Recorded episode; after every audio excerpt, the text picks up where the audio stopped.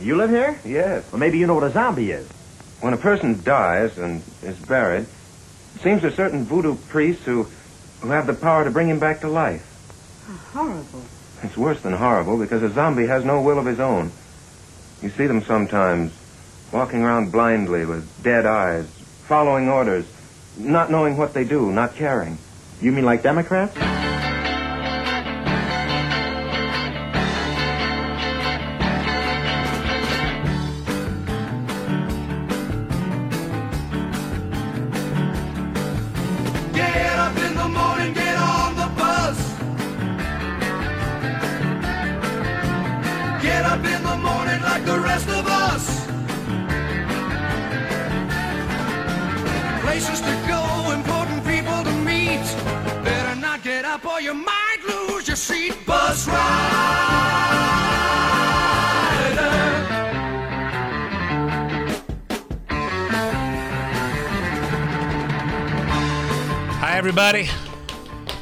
Is Ed Hoffman, and welcome to the main event.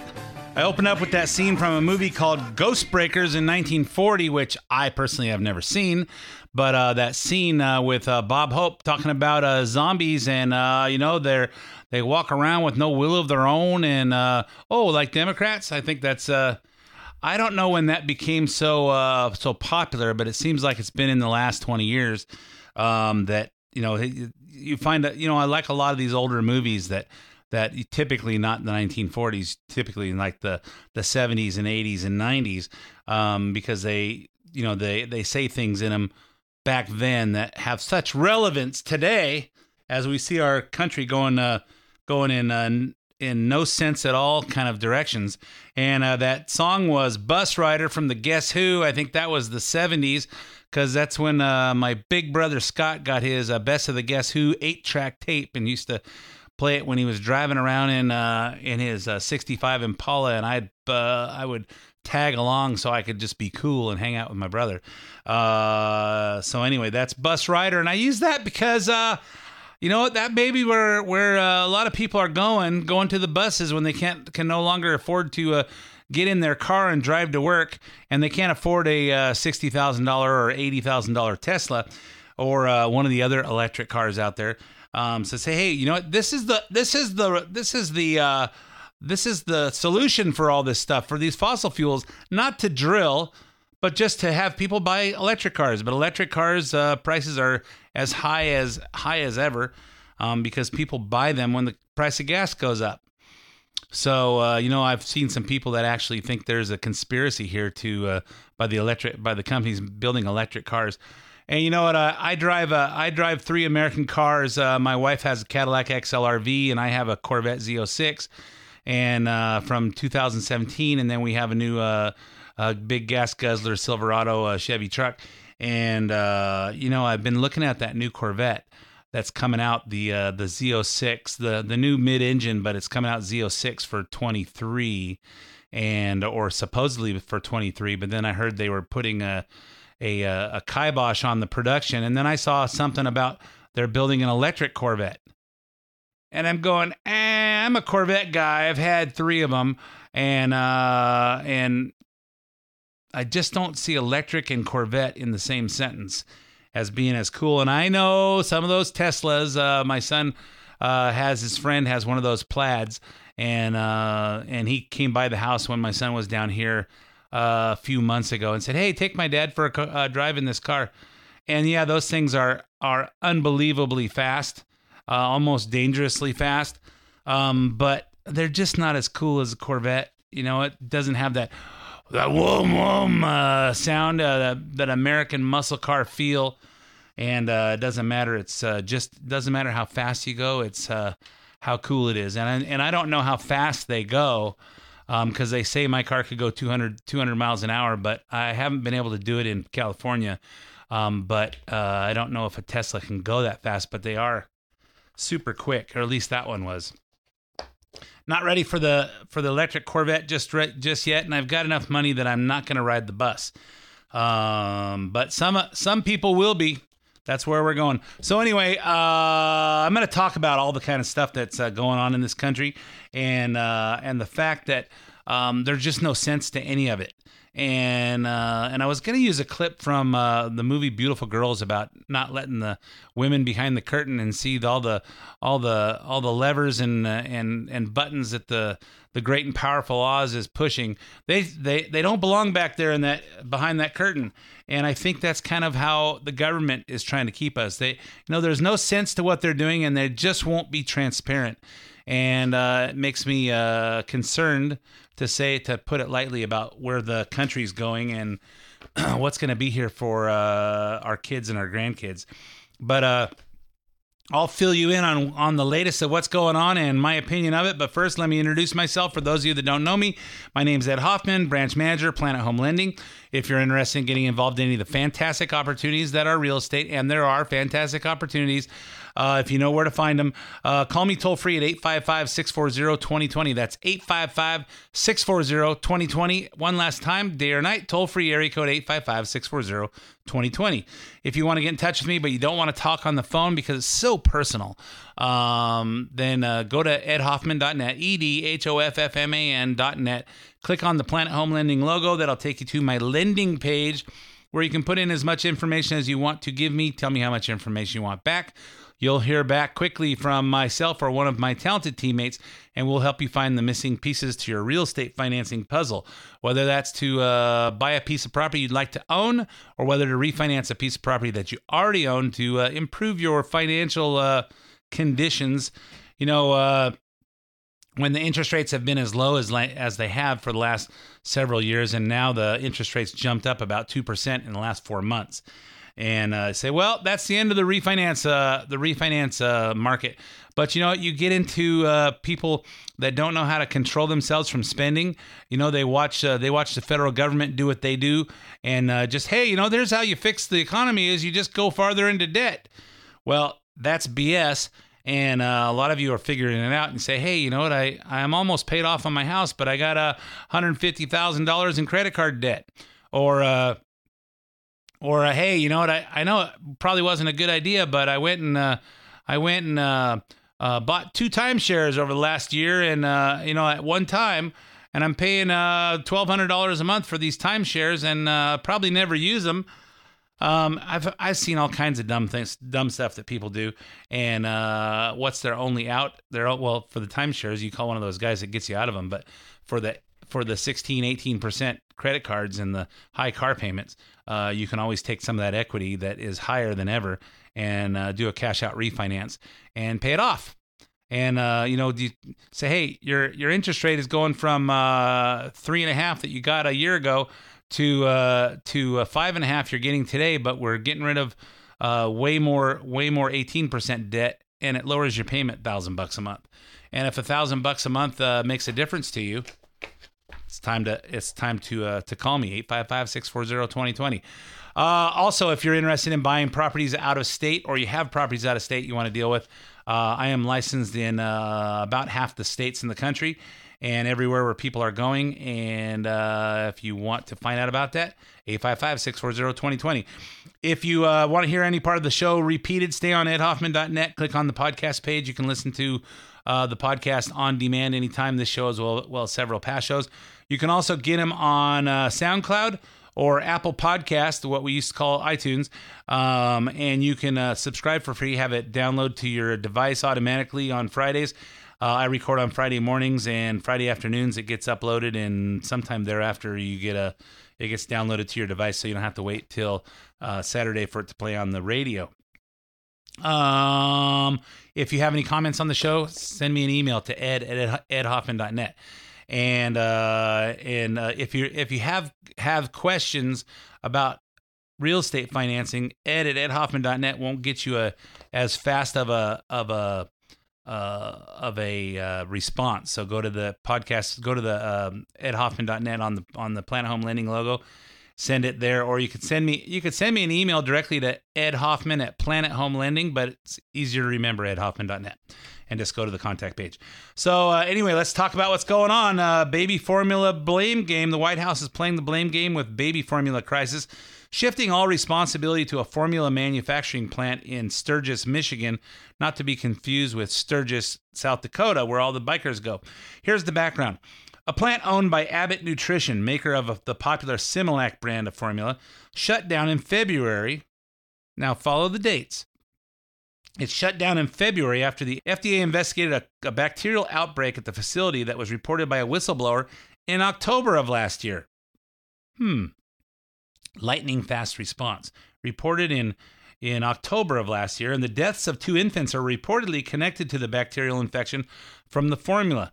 So, two babies supposedly died connected to that.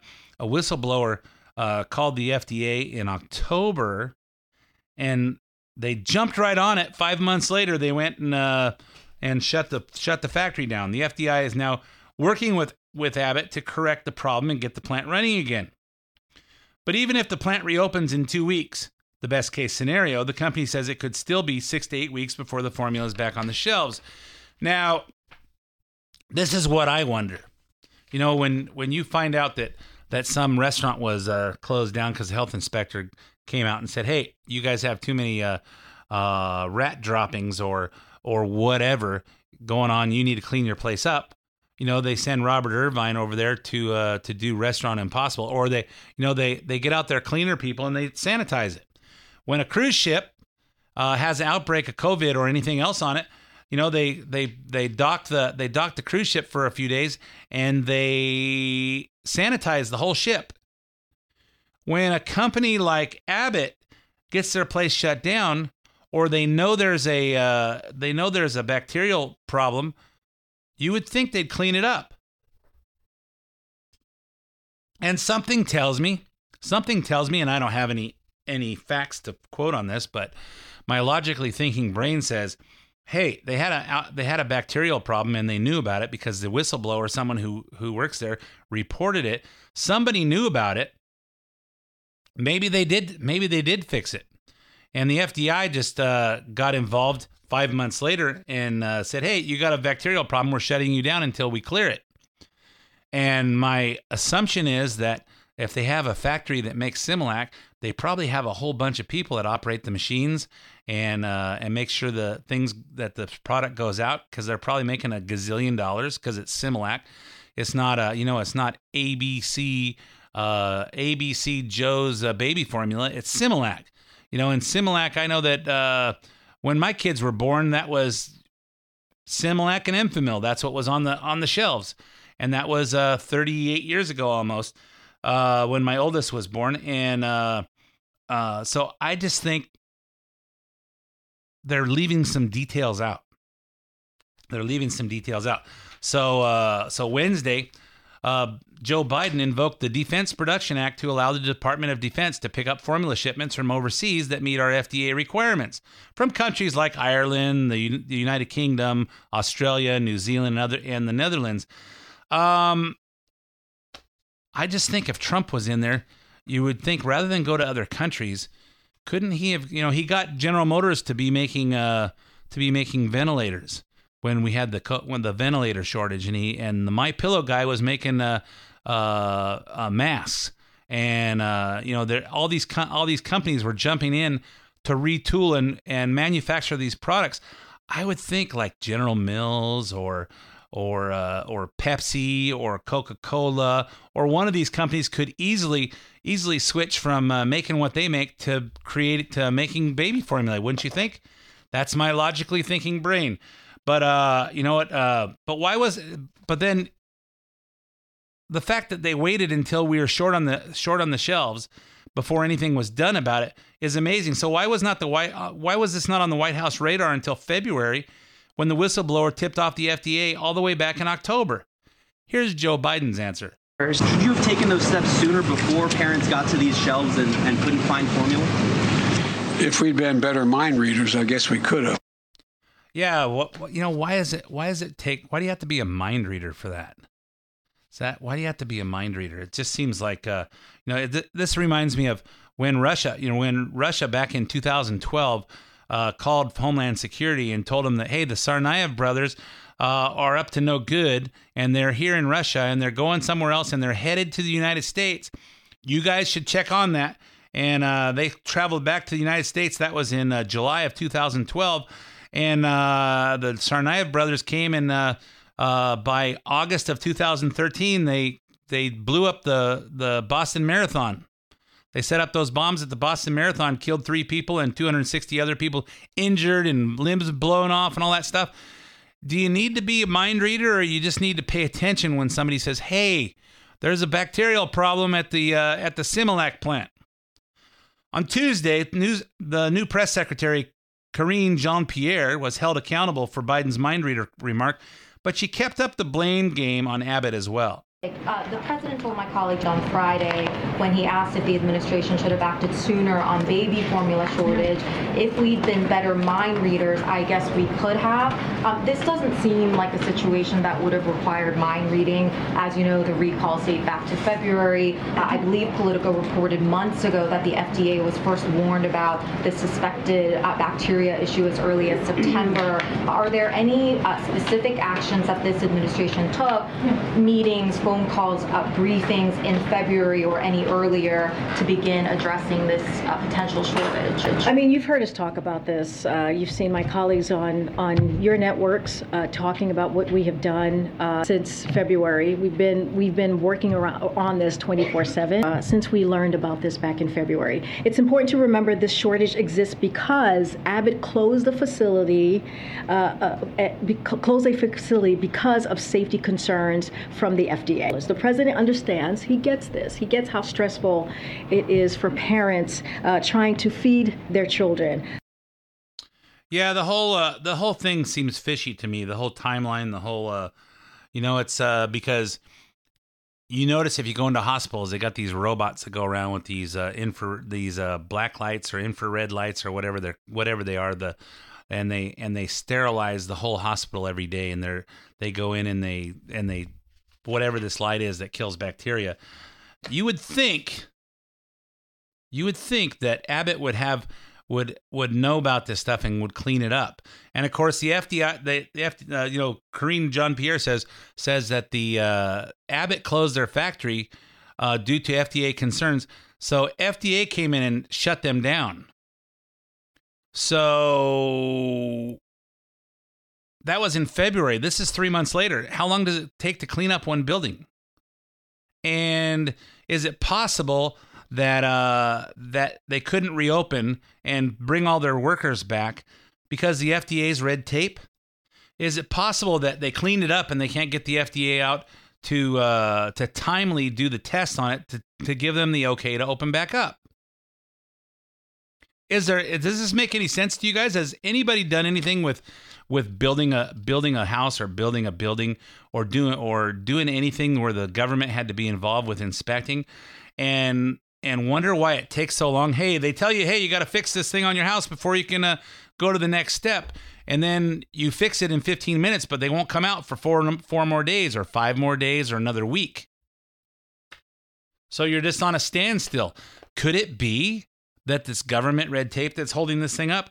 I have a feel that makes more sense to me because Abbott is a is a company that makes a profit and they don't make a profit being shut down. So this stuff doesn't make any sense together to me at all. So even the so now they've got the transportation secretary Pete Buttigieg. He's gotten in on the fun. And and before we play this clip, I wonder why are we talking to the transportation secretary? The FDA is part of the Department of uh, of HHS, uh, Health and Human Services. Wouldn't it be uh, Xavier Becerra, our former California Attorney General?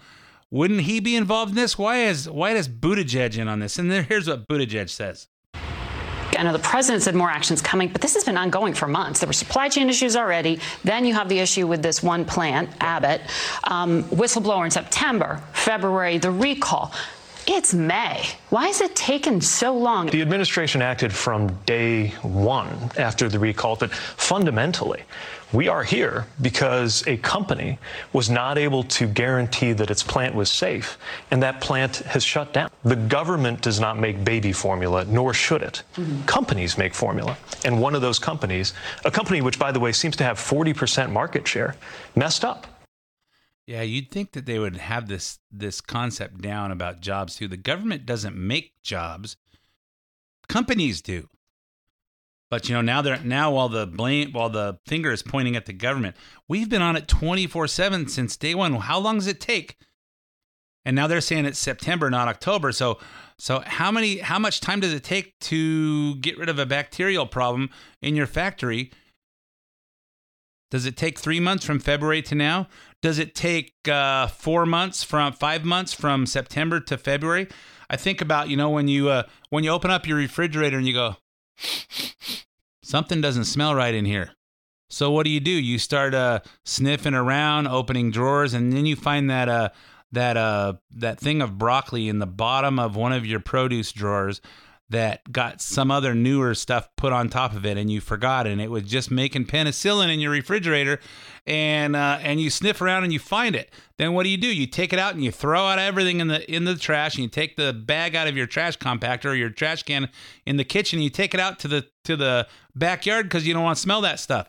And then you wash out all the bins and you say hey this is a this is an opportunity to clean out our refrigerator and you start throwing stuff away that's old, it's got, you know, dated in 2017, this is what happens. I don't understand how this takes all that many months until we, until it's a crisis before anything happens. That's called management. And apparently, the Biden administration doesn't know how to manage anything, and nobody's held accountable for their. You know, remember when uh, when uh, Trump was in there, we had the HHS, HHS secretary uh, was the former senator from uh, Georgia, I think, and uh, and he was on the news all the time. How come we haven't heard anything from Jaime Becerra since he was uh, Attorney General of California? And why would you put someone in, to run HHS who's a who's an attorney? Why wouldn't you put someone who has some uh, some science background or some medical background, something that refers to health and human services. Why would you put a, a freaking attorney in there? Well, you know, because it's uh, the diversity. That's what's that's what's uh, what it's all about. So anyway, let's talk about Title 42. Uh, got a few minutes left of part one, so let's talk about Title 42. We're just a few days away from May 23rd. May 23rd expiration of Title 42, the CDC order used to deport migrants in the name of public health and they use the CDC order in order to uh, to deport people uh, from the that come over illegally because it's the only law they have left. Biden's taken away all the other laws. He's he's uh, he's basically said don't enforce any of the immigration laws.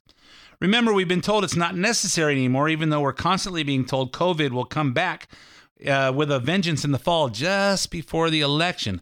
Couldn't have predicted that and uh, and don't and get ready get ready for the new uh, monkeypox that are out there. Which I heard about it yesterday or uh, Thursday, and they said this this uh, has no threat to the general public.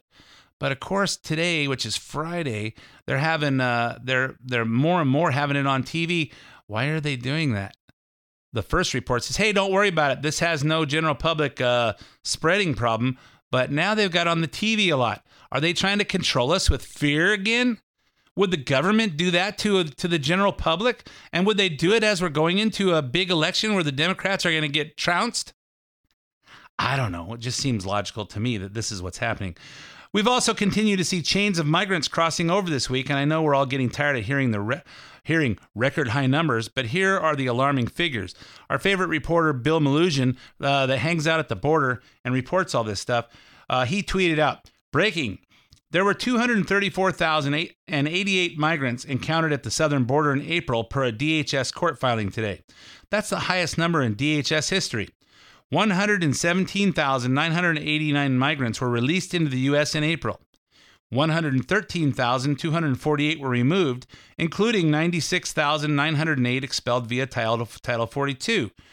So Title 42 said uh, because of COVID, we sent back 96,908. What were the other 16,000 expelled for? I wonder. I don't know. Just uh, just uh, seems weird the numbers. And uh, yet DHS Secretary Alejandro Mayorkas went to San Diego this week and had the nerve to say this to our border agents. That does not mean that the border is open beginning on May 23rd. We continue to enforce the laws of this country. We continue to remove individuals who do not qualify for relief under the laws of this country. Yeah, the border's not open effectively 52322 because it's been opened effectively since January 20th, 2021. Hey, I'm all out of time for the first half of the main event. Stay tuned for five minutes of weather, traffic, sports, and commercials, and I'll be right back with lots more.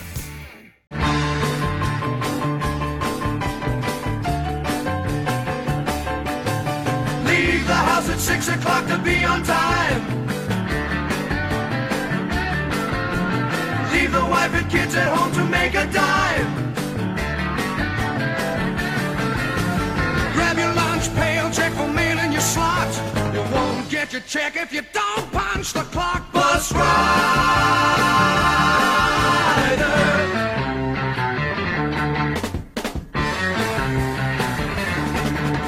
Welcome back to the main event. My name's Ed Hoffman with Planet Home Lending.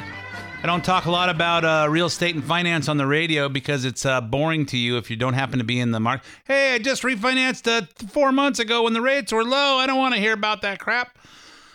but if you are in the market or you waited or you want to get out of California and you want to get some financing on a on a house, you want to find out what your uh, your best financial moves are in relation to your uh, your debt. Call me toll free at 855 640 2020. 855 640 2020. Or go to edhoffman.net, click on the Planet Home Lending logo, and do the cyber thing. So uh, before the uh, before the uh, the break, we were talking about Title 42 uh, expiring on the 23rd, which is coming up on Tuesday. On Tuesday, when uh, there's lines and lines and lines of people at, on the Mexico border waiting to come across because they know that the likelihood of them being sent back is not very likely after the 23rd. And of course, we just played a clip before the break of Alejandro Mayorkas saying, "Hey, that doesn't mean the border's open on starting on May 23rd." Yeah, because the border's been open since January 20th, 2021, when uh, that sprig of broccoli named Joe Biden uh, became the uh, occupant of the White House, and uh, how that happened. Again, if you haven't seen 2,000 Mules, go online and get it uh, on Salem now, or uh, probably just uh, Google 2,000 Mules, or it's probably at probably at theaters out there as well. Um, I looked at the at the preview showings and they were all sold out, so I bought it online, which is never as fun as going to the movies to see it and having popcorn and hot dogs and and uh, White Castles and all that stuff. But uh, going on with uh, what Mayorkas was uh, saying in San Diego. Also in San Diego this week, authorities discovered an underground drug smuggling tunnel coming from Mexico, ending in a warehouse on the U.S. side. You know what? Uh, if you've read my book, if you or if you have my book, or if you listen to my show and you notice I always open up with movie clips, they could get a clue of this stuff if they just watch the movie Sicario, and they talk about the tunnels that are going on there. The sophisticated tunnel from Tijuana to Otay Mesa border crossing in San Diego is the length of six football fields. And this isn't something that they dug with a couple of kids and a and a uh, you know some some uh, plastic shovels and uh, and buckets. It, this thing has a it's six six football fields long, has a rail rail system, ventilation, electricity, and reinforced reinforced walls. And uh, you know what? Uh, reminds me of a scene from A Few Good Men. Markinson's dead. You really got to hand it to those federal marshals, boy. Not like he hanged himself by his shoelaces or slashed his wrists with a concealed butter knife. This guy got into full dress uniform, stood in the middle of that room, drew a nickel plated pistol from his holster, and fired a bullet into his mouth. Anyway, since we seem to be out of witnesses, I thought I'd drink a little. Yeah, you know what? Uh, these guys didn't just uh, tunnel over. They didn't. Uh, they didn't just uh, you know put one of those little tunnels that you buy at the Toys R Us and and uh, you know just cover it up with dirt so you couldn't notice it because it's camouflaged or uh, you know do something like that. You know they had a they had uh, see football fields 100 yards, so 600 yards long. Uh, with a rail system in there so they could transport stuff through it and uh, ventilation so you don't doesn't get really hot and electricity so they could have lights on and reinforce them reinforce them so you can walk through them if you just watch the movie uh, uh, Sicario or the second Sicario as well, you see see what these things look like. Law enforcement sees 1,762 pounds of cocaine, 165 pounds of meth, and three and a half pounds of heroin during the investigation. Hmm, what's going on there? You know, and the president of the National Border Patrol Council, Brandon Judd, says this is the whole point of the cartels escorting thousands of migrants over our border to distract to distract the attention from these tunnels and all the drug smuggling that's going on. So hey, let's just uh, be kind of out there in the in the open about what we're doing to get these uh, people over to coyote them over the border. And while you're watching us there, we've got all our drugs going into the United States. Here's Brandon Judd. Yeah, if there's anything that's scary about border security, it's when you see tunnels like this. Um, it, I know it scares it scares me to death when you look at what these criminal cartels, these organizations are able to do, um, the sophistication and, and the way they operate, the way that they're going to get their uh, drugs into the United States um, to generate that higher value products. But it all comes back down to illegal immigration. If criminal cartels can distract law enforcement with illegal migrants, then they can they're able to get these tunnels in, in operation. When all of the resources are placed um, going after illegal immigrants, that's when we have a problem, and that's when we can't go after and we can't detect the criminality that exists on the border. But let me go back to what Secretary Mayorkas said. He said we can expect to see an increase in migration. He doesn't even use the word illegal migration because if he does that, then he's admitting that there's an issue, that there's a problem, and he has to go after it. And he, he refuses to give us any policies or program that allows us to go after this, and then it would free up our resources to then go after those tunnels. Yeah, this is uh, this is kind of what Trump said. Hey, you know what? If you've got a 50 foot high uh, border wall, and you could see through it, because if you remember, it's it's got a big flat um, flat spot where you can't grab onto at the top, and then it goes into a kind of a circular thing. So you're you're uh, like climbing up uh, these uh, these overhangs for rock climbers, like the beginning of the movie Cliffhanger. So uh, so they can't climb over them, and they're smooth on the top, and then they're see through on the bottom, and they and they go down twenty feet into the ground, so you can't tunnel under them, or it'd be very difficult to tunnel un- under them. You know what? That stops most of them. And then the border the border patrol agents can keep an eye on things without having to uh, be chasing after people that are running. Hey, you know, and I'm stopping these guys, and these other guys are running around the outside of, outside where I can't get them and hold on to my other guys. This just seems like logic, logic, you know, and uh, protect us from having these people come in. Oh wait, but we should feel sorry for them because they're coming in for they want a better life. Some of them are. Some of those people, and those people could come through the front door and uh, sign the guest book when they're coming in. There's a, there's a lot more people coming in because they have uh, ill intent. They're evil doers, as uh, George W. Bush would say. Meanwhile, this reporter in the press briefing Tuesday had no questions about the tunnel, no questions about Title 42. He's more concerned about the status of the Border Patrol agent horsewhipping investigation from back in September. It's been eight months uh, at this point, and we don't have a conclusion of that review. The president had wanted um, uh, accountability. He demanded it at the time. Uh, Secretary Mayorkas said that uh, there would be a conclusion to that review within weeks. So why is it taking so long? I don't have an update on that. Uh, Department of Homeland Security, that's where you mentioned Secretary Mayorkas, that's where that review sits. Yeah, we want to make sure and find out because they were doing a full investigation on it. I thought the investigation was was look at the video and you see the the border patrol agent who are riding the horses and they have what's called a split rein and they're using the the the reins to control the side to side movement of the horse so they don't trample over people. But somebody somebody used it. You took the video and said, "Look, they're whipping these these people that are trying to get across. They're whipping these these immigrants. They're they're they're they're mistreating them." Does anybody remember the name of a guy named Nicholas Sandmann? When they showed that uh, that native Indian guy beating his drum and walking over into a crowd, and uh, and Nicholas Sandmann just standing there while he beat the drum and looking at him and smiling, and they turned that into a whole uh, racial thing, and he's wearing a, a MAGA hat, a Make America Great Again hat, and I think uh, Nicholas Sandmann uh, ended up getting uh, he's probably a multi gazillionaire now um, from all the settlements with CNN and MSNBC and the newspapers that were that were painting a narrative about him based on they took a video and they cut out certain parts of it and they made and they tried to make it as hey look at these kids that are Trump supporters and look at what they're doing to Native American people. We don't. This country doesn't seem to learn by its mistakes. That's why we. Uh, that's why we end up repeating it. So uh, let's talk about the rest of the comp- incompetent leadership.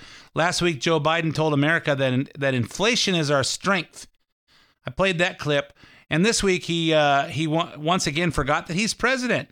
He's speaking in Buffalo, New York, on the tragic hate crime shooting uh, that took 11 lives in Buffalo, New York. Uh, Biden said this when he thanked the mayor for welcoming him. You've been, uh, you've, you've been wonderful. Thank you. And I know this is a lot of, when a vice presidential or presidential chip shows up, it's, uh, there's all kinds of paraphernalia and people. And I know it's not easy. Uh, uh, uh, when you know vice presidential, I mean, uh, uh, presidential comes in, uh, comes in. There's all kinds of paraphernalia. What kind of paraphernalia is there? What is he talking about? You mean people, or is that uh swag, or is that uh, a lot of a lot of paraphernalia comes in because our secret services are smoking crack, and they got their drug paraphernalia. I don't know what it, what is the what does that any of that mean? But uh, you know, hey, uh, am I the vice presidential uh, convoy in here, or is it? Uh, oh, I mean the presidential. I forgot. I'm just a senator. I mean the president. Biden's other comments on the shooting included thoughts most reasonable Americans already agree with on combating white supremacy, and a dubious claim about the 1994 Clinton crime bill. What happened here is simple and straightforward terrorism. Terrorism. Domestic terrorism. White supremacy is a poison, and it's been allowed to fester and grow right in front of our eyes. We need to say as clearly and forcefully as we can that the ideology of white supremacy has no place in America. There are certain things we can do. We can keep assault weapons off our streets. We've done it before. I did it when we passed the crime bill last time, and violence went down, shootings went down. Yeah, well, there's certain things that we can do, like uh, make childcare more affordable and make prescriptions more affordable, and uh, and uh, you know uh, make sure that uh, your kids get a free lunch at school and all the same stuff they always say. But you know, hey, let's keep assault weapons off the street. No, that's some things that we can do, and we've done it before. Yeah, but did it help? No, on uh, the Clinton crime bill, Democrats, including Biden, have been claiming for decades that it brought down shootings. But did it really? Does anybody does anybody ever check this stuff? I mean, the general public listens to them and say, "Oh yeah, we need to get assault rifles off the street. We need to keep those guns off the street because they keep killing people." From factcheck.org, the band's success in reducing crimes committed with banned guns was a mix, was mixed. Gun crimes involving assault weapons declined, however, that decline was offset through the late 90s by the use of other guns equipped with large capacity magazines. And you know what? Uh, you know what? The problem is that guns don't kill people, and whether it's assault rifles or handguns or uh, you know cannons that you're not allowed to buy, uh, according to to Biden, um, you know what? Those people, those those kind of weapons don't kill people. It's the people that the bad people that have these guns that kill people. You know, and the one thing that seems that seems to be working is make sure that the good people have guns. Because the places that have the toughest gun laws seem to be the the most violent uh, than any other place in the country. So, from the Washington Post, according to the Washington Post, from 1976 to 1994, about 18 mass shootings occurred each year. During the ban of assault weapons from 1995 to 2004, there were about 19 incidents per year. Hmm, that thing that, that's things that we can do. They don't do anything, but we can do them. It's kind of like when they when uh, the press secretary says, "Hey, I'll give you a list of the things that we've done since September on the regarding the the uh, baby uh, the the baby formula factory that had some bacteria. I'll tell you what we did. We've been on it for 24/7." Apparently not. According to a new University of Massachusetts poll, Biden's approval rating has sunk below 40% for the first time ever. Of course, it's been below that on other polls, dropping by 11 percentage points in just one year. And of course, that would be at University of Massachusetts, where they poll mostly Democrats. And the and the then the analyst at 538 reported that polls the week of Mar- May 13th to 15th have 57% of Americans disapproving the job of Kamala Harris that she's doing as vice president. Maybe because she can't make a simple speech at a diplomatic summit without using word salads like this one. Our world is increasingly more interconnected and interdependent, which is why we will work together and continue to work together to address these issues, to tackle these challenges, and to work together as we continue to work operating from the new norms, rules, and agreements that we will convene to work together on. Really? Did she say anything? Did she say anything? Hey, we're, we're going to work together on these things and the new norms of the norms. Hey, remember the space norms she talked about two weeks ago? Oh, we're creating space norms so people don't uh, take out satellites. We're going to make some laws that we don't take out the take out satellites. That you know we use space responsibly. Yeah. Well, I think uh, Reagan when he when he talked about Star Wars and Trump when he talked about the new space force, the idea was that people are going to use space irresponsibly to attack us, and we should uh, create something that protects our country. Yeah, but we're going to do it together. And this was supposedly had something to do with climate change, which just basically means that you're just wasting your time because nothing's ever going to happen on that. Because I don't believe uh, I don't believe that climate change is man-made. I think the uh, I think we have climate change every three months. Like three months ago, it was really cold, and uh, and you know it was wintertime, and then uh, three months later, it's warming up, and then three months from now, it's going to be summer, and it's going to get really hot. And then three months later, in uh, September, October, it's going to start to cool off and get windy. And then three months after that, it's going to get cold again. You know, it's uh, just how the how the Earth turns and how the how the tilt of the world is. Um, from the Wall Street Journal op-ed, working together hasn't worked for Kamala Harris. It's not easy being the vice president of the United States, especially when almost no one in Washington knows what the job of the vice president is. The latest in a series of Beltway media stories about the challenge encountered by Kamala Harris suggests that neither her staff nor the staff of a recent predecessor understand the duties of and the powers of the office. Of course, the recent predecessor would be Mike Pence. And of course, all you got to do is watch the movies. Here's a clip from the movie The Contender. You remember what Ben Franklin said about the vice presidency? No, I don't remember. What, what did he say? I didn't talk to him this week. he said he ought to be addressed as your superfluous excellency. Remember? You know, in the past 10 years, I've enjoyed the kind of power that the vice presidency can offer. I mean, why would anybody want to give that up? Am I crazy? Baby, power is where power goes. Power is where power goes. You know what? All you got to do is watch the movies. And, and of course, in the movies, the good guys are always the Democrats, when in fact, that's not really the case in real life. So, but, you know, the Democrats are always, you know, the American president, uh, you know, Michael Douglas is uh, Andrew Shepard, and he's a Democrat he's the guy that's talking sense and and trying to make sure that we're serious. And of course, in the contender, uh, Jeff Bridges is um, whatever his name is in the in the uh, in the in the contender. He's the president. He's a Democrat, and all the bad guys are Republicans. But of course, even they know that the vice presidency is uh, his superfluous excellency, which means unnecessary.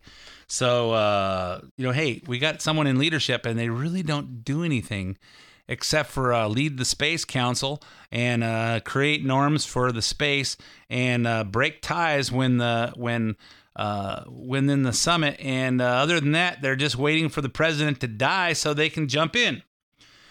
Uh, it goes on to say that uh, the the article goes on to say in the Wall Street Journal uh, goes on to say that she actually spent the majority of her 16 months as vice president in the Senate, uh, where she's broken 23 ties in her official role as president of the Senate. That puts her third of all time, only trailing America's very first vice president, John Adams, but uh, that had 29 tie-breaking votes, and at seventh vice president John C. Calhoun uh, he had 31 uh, tie breaking votes. Last week alone, Harris cast six tie breaking votes. Joe Biden broke zero ties while serving for eight years as vice president under Barack Obama. And I think that probably actually has to do with uh, the the spread on the uh, in the Senate. So if the Senate has a if one side has a big has a big uh, majority, then there's not as many uh, 50-50s where you need the vice president to to uh, break the tie which is probably a, a better situation. And of course, it didn't seem to be until uh, 2000 election with uh, Gore and with uh, George W. Bush and Gore when politics seemed to get really, really vicious, and uh, when when the Democrats and Republicans couldn't work with each other any any longer, and uh, so it's we're in a we're in a whole different world today. We're in a whole different world today, and of course, uh, uh, Barack Hussein Obama took us to a new level, you know, transformation of America. And uh, that's it's not been for a good thing. And we almost got it turned back with Donald Trump, but then they figured a way to use COVID as a way to steal the election. So uh, anyway, so that's uh, that's how I see it. You may see it different, but and maybe I'm wrong, but I'm not. I could be wrong, but I'm not. I should play that uh, Eagles song, uh, "Victim of Love." I could be wrong, but I'm not. I can't play that on the can't can't use that song on our show uh, for some reason. Anyway, let's talk about the disinformation backlash. We managed to avoid covering this story of Biden's uh, Mary Poppins singing disinformation czar for the past month. I tried to keep it out of the news. I tried to thought it was kind of stupid, but I tried to keep it off my show. But this week, the Department of Homeland Security announced it was shutting down the board, which was called the Disinformation Governance Board. So uh, it was brought. Uh, they they invented that on April 27th, and they canceled this week. So it lasted three weeks. On Wednesday, the official Biden administration position was the board has been intentionally mischaracterized by the right wing media, of course, and it was never about censorship or policing speech in any manner. No, that wasn't it. Within hours of the announcement, Mary Poppins, whose real name is Nina Jankowicz, had resigned, despite the DHS's offer to keep her in the position without the board. Hmm. So we dissolved the board that you were going to run, but we offered to keep you in your position and pay you. Is that how you want your tax dollars spent? Peter Doocy asked Karine Jean Pierre about this in the press briefing this week.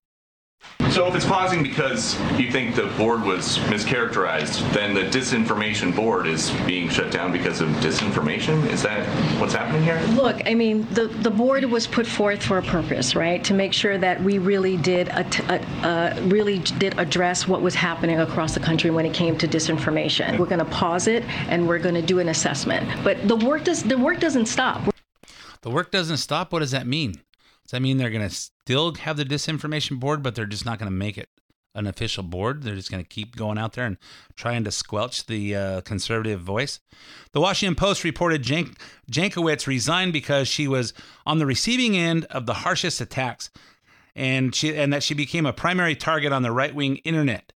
Gee, I wonder why. When Rudy Giuliani shared bad intel from Ukraine, or when TikTok influencers say COVID can cause pain, they're laundering disinfo and we really should take note and not support their lies with our wallet, voice, or vote. Oh! Jeez. Hey, they're uh, they're diverse. All the cabinet members in the Biden administration are diverse. They're not competent. They don't have any professionalism. They don't know what they're doing, but they're diverse. And the timing on this board was fishy anyway, considering it was hastily thrown together the same week Elon Musk bought Twitter. Speaking of Musk, he had some interesting things this week to say about the Biden administration. The real president is whoever controls the teleprompter. You know, it's like it's like the, the, the path to power is the path to the teleprompter. I do feel like, like if, if somebody would accidentally lean on the lean on the teleprompter, it's going to be like Anchorman. This administration just does, it doesn't seem to get a lot done. The Trump administration, leaving Trump aside, I, there, there, were a lot of people in the administration who were effective at getting things done. So uh, this this administration seems just just to not have like the drive to just get done. Yeah, uh, he hit it on the head, and I've said this many times, referring to this clip about from the movie Anchorman. That's going to do it for all of us here at Channel 4 News. You stay classy, San Diego. I'm Ron Burgundy. Damn it! Who typed a question mark on the teleprompter? For the last time, anything you put on that prompter, Burgundy will read. Yeah, that's uh, we should have we should have put that in that anything you put on the teleprompter, Biden will read. So uh, Elon Musk also tweeted this thing out that got people talking. Uh, he tweeted out, uh, "In the past, I voted Democrat because they were mostly the kindness party, but they have become the party of division and hate. So I no longer support them and will vote Republican. Now watch their dirty tricks campaign against me unfold." Yeah, and uh, today they were talking on TV. Uh, one of the they were talking on TV, and they you know they have a someone from the right, someone from the left. The Democrat strategist says, "Hey, you know, don't get me wrong. I have great respect for Musk. He's one of the he's one of the smartest. He's no, he said he's one of. I have great respect for Musk. He's one of the richest guys in the world. Yeah, but you shouldn't have a respect for the him because he's the richest guy in the world. You should have respect for him because he's one of the smartest guys in the world.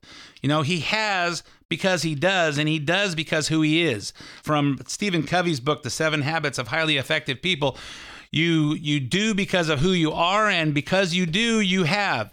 And uh, anyway, so that's how that's how the world works. And the problem is that the people that are in in uh, leadership now, they aren't good people. Hey, anyway, I'm out of time for this episode of the main event. So uh, thanks for listening. My name's Ed Hoffman, and I'll be back again with you next week.